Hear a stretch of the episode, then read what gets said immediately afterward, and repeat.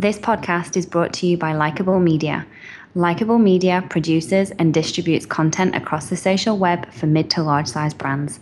Visit them at likeable.com. All the social ladies, all the social ladies, all the social ladies, all the social ladies, all the social ladies, all the social ladies, all the social ladies. Now put your phones up. Welcome to All the Social Ladies with CEO of Likeable Media, Carrie Kerpen. If it's social, then you really could be leadless. You get mad when people say it's so mysterious. Because you're social, you're a leader and you're serious. Oh, oh, oh, oh, oh.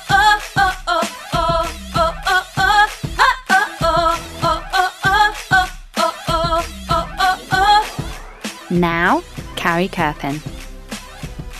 Hi, everyone, and welcome back to another episode of All the Social Ladies. I'm CEO of Likeable Media, Carrie Kerpen, and today I am feeling hungry. Why? Because I am here with Casey Geen. Casey Geen is Senior Manager of Social Media at Grubhub Inc., a leading online and mobile food ordering company from which I ordered today. That's how hungry I am. At Grubhub, Casey oversees integrated social media marketing. Immersed in the social media craze from the beginning, she's been developing and executing social media marketing and social care programs for the past eight years.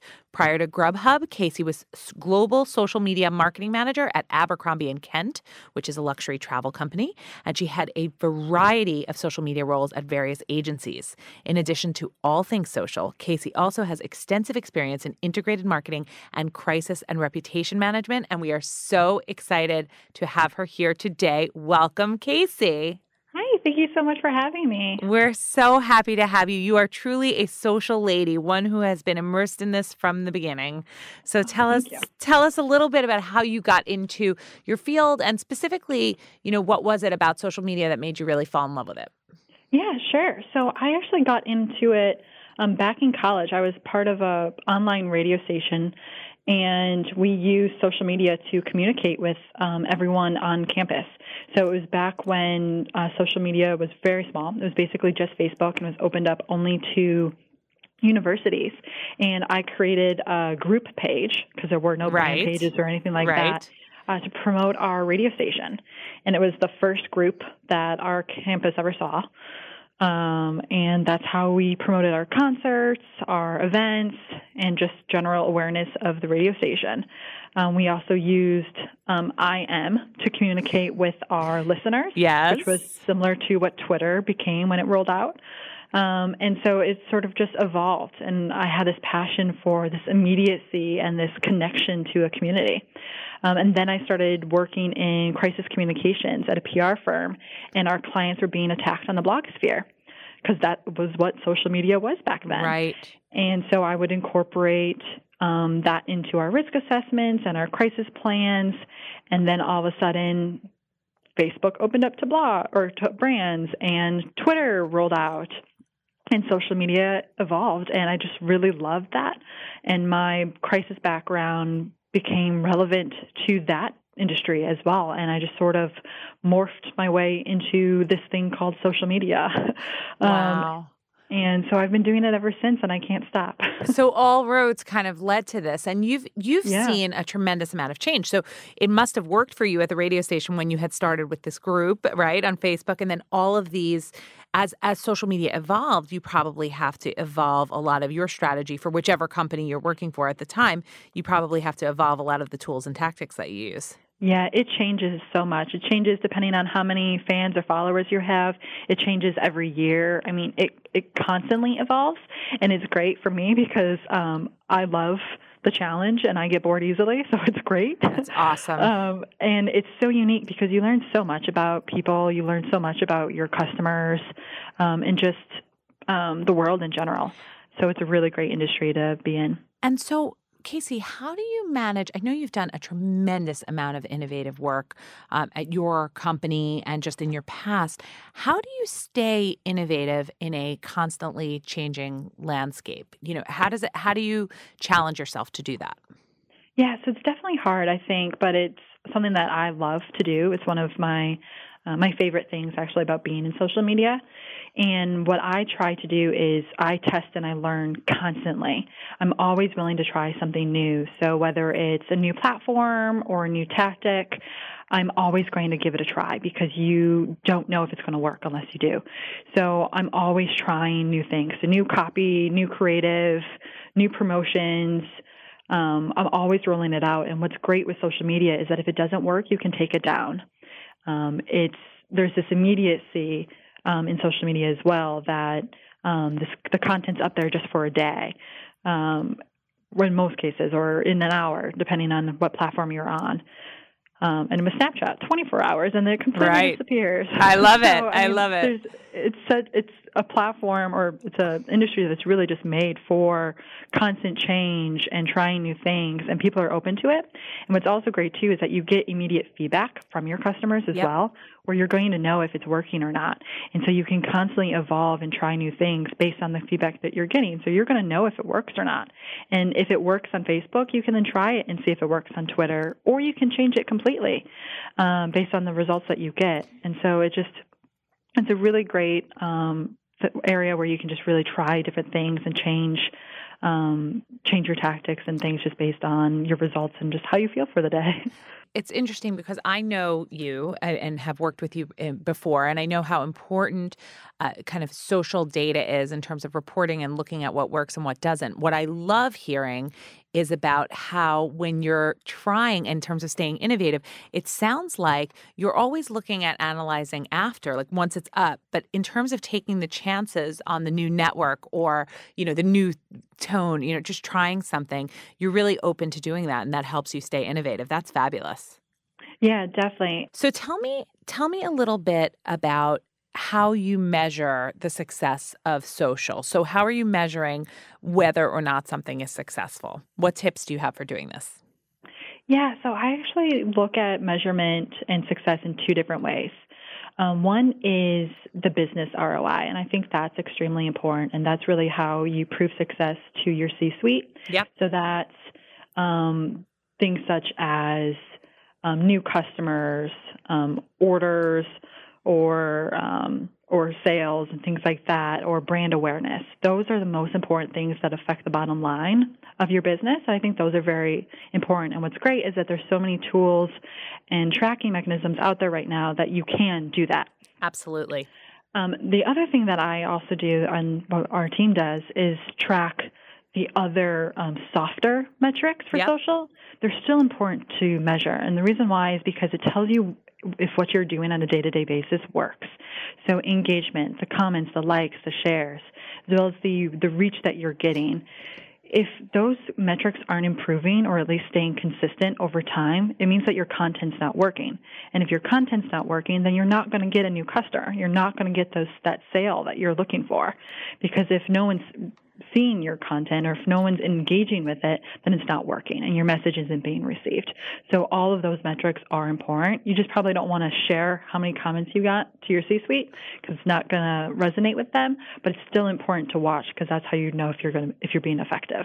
That is such great insight in terms of the softer metrics being a precursor to the greater business metric, right? Which is what your C suite Exactly. wants and understands. I love that perspective.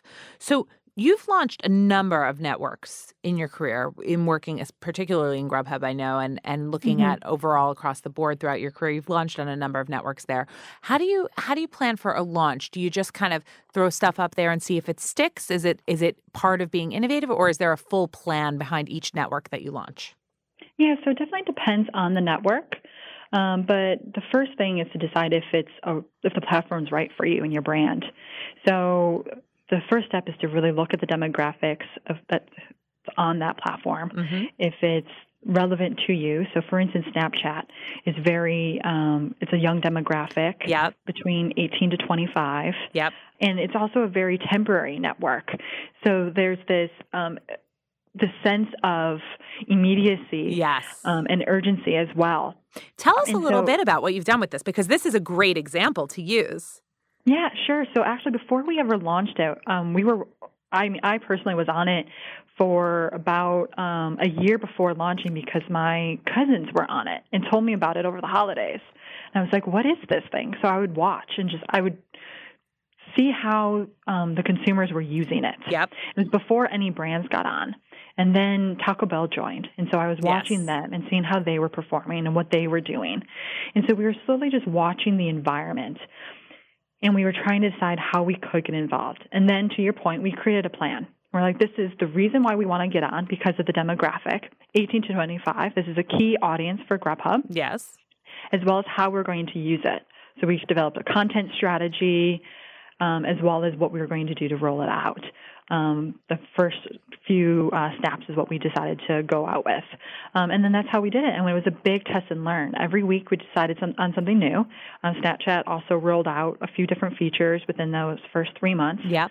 Um, they rolled out stories. Yes. Like we launched in August, uh, Snapchat rolled out stories that um, Oc- October. Oh, great. Um, and then, so we just constantly changed and we constantly learned, and we always wanted to be one of the innovators on that platform. So constantly jumping into the new initiatives and trying it first, um, and always um, testing and learning, which is what we went back to um, what, we're, what we were talking about earlier.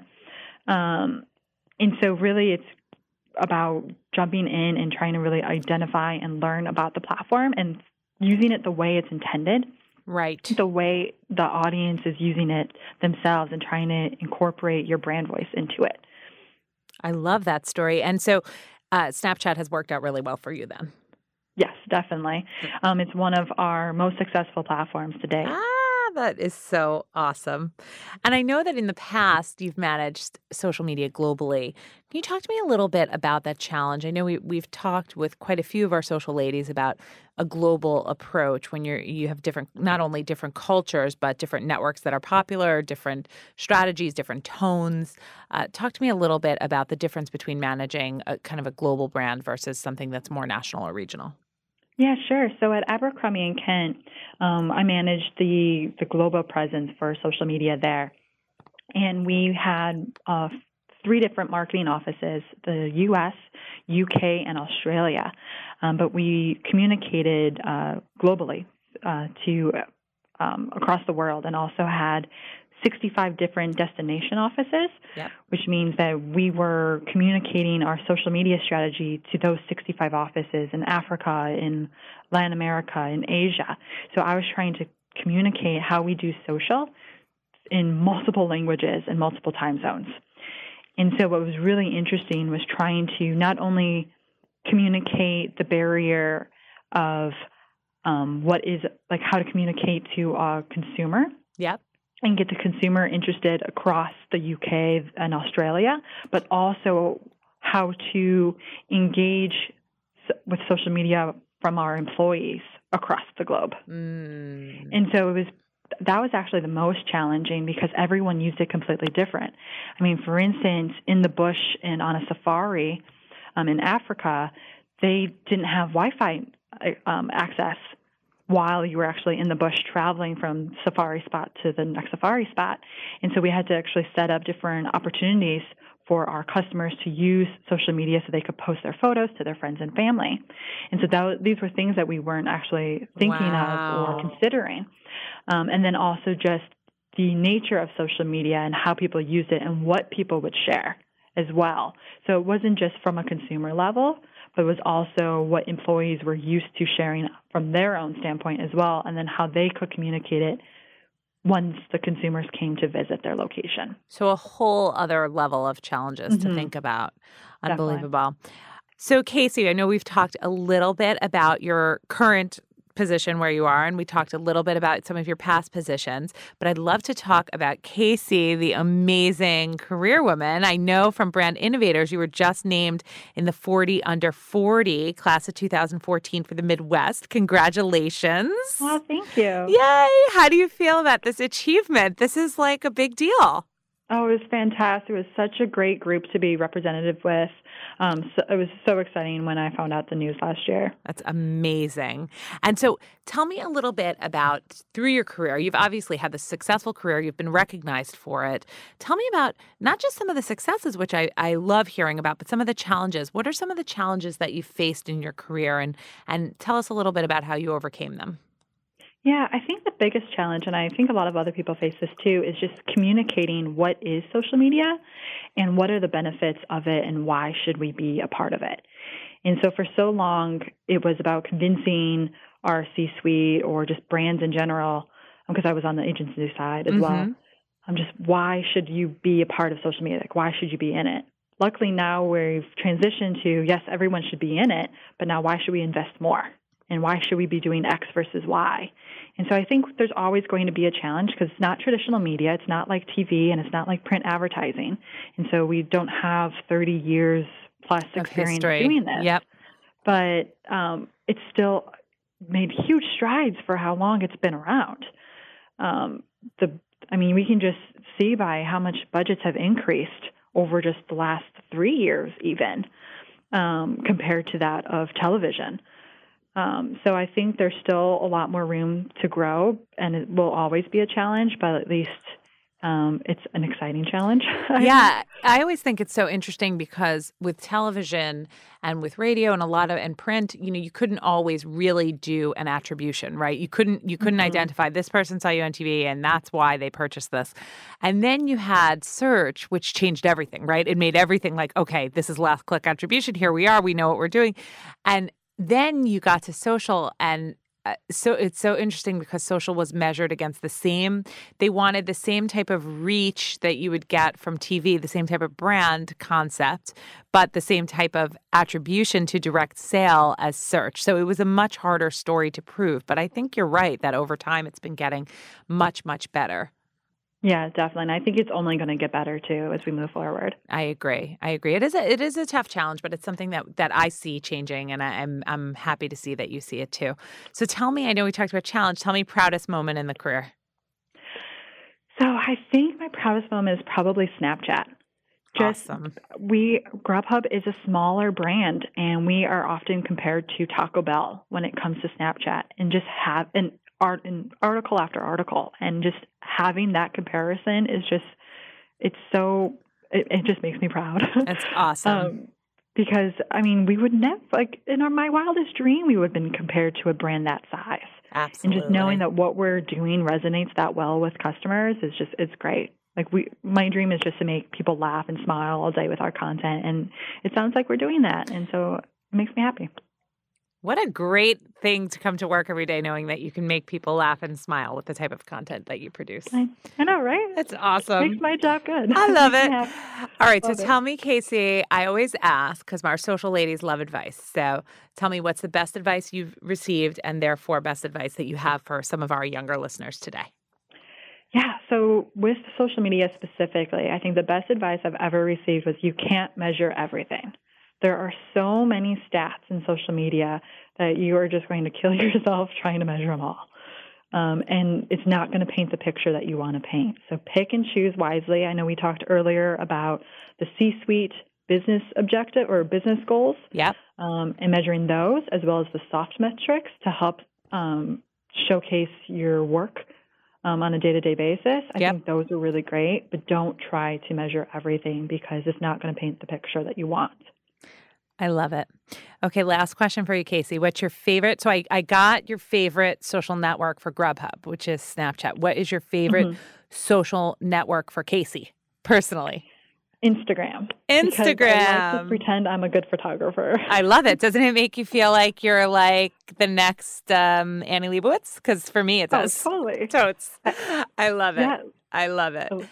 And so, Casey, where should people follow you and or follow Grubhub? Give us some shout outs because you were a wealth of knowledge today. Oh, thank you. So definitely follow Grubhub. It's at Grubhub on Snapchat, Instagram, Twitter, Facebook, Vine, YouTube, you name it. Um, and you can follow me at Casey Geen, K C G E E N, at Twitter, Snapchat, Instagram, uh, Facebook, Vine, you name it, also. Love it. Love it. Well, Casey, you're a wonderful social lady, and I feel so lucky to have you on the show today. oh, thank you so much. It was such a great time. You've been listening to All the Social Ladies with Carrie Kerpen, CEO of Likeable Media. You can follow Carrie on Twitter at Carrie Kerpen. To get current social media insights and great tips, sign up for Carrie's weekly newsletter by emailing newsletter at likeable.com. This podcast was brought to you by Likeable Media. At Likeable Media, we create, curate, and promote content that gets your brand results. Visit likeable.com for more information today.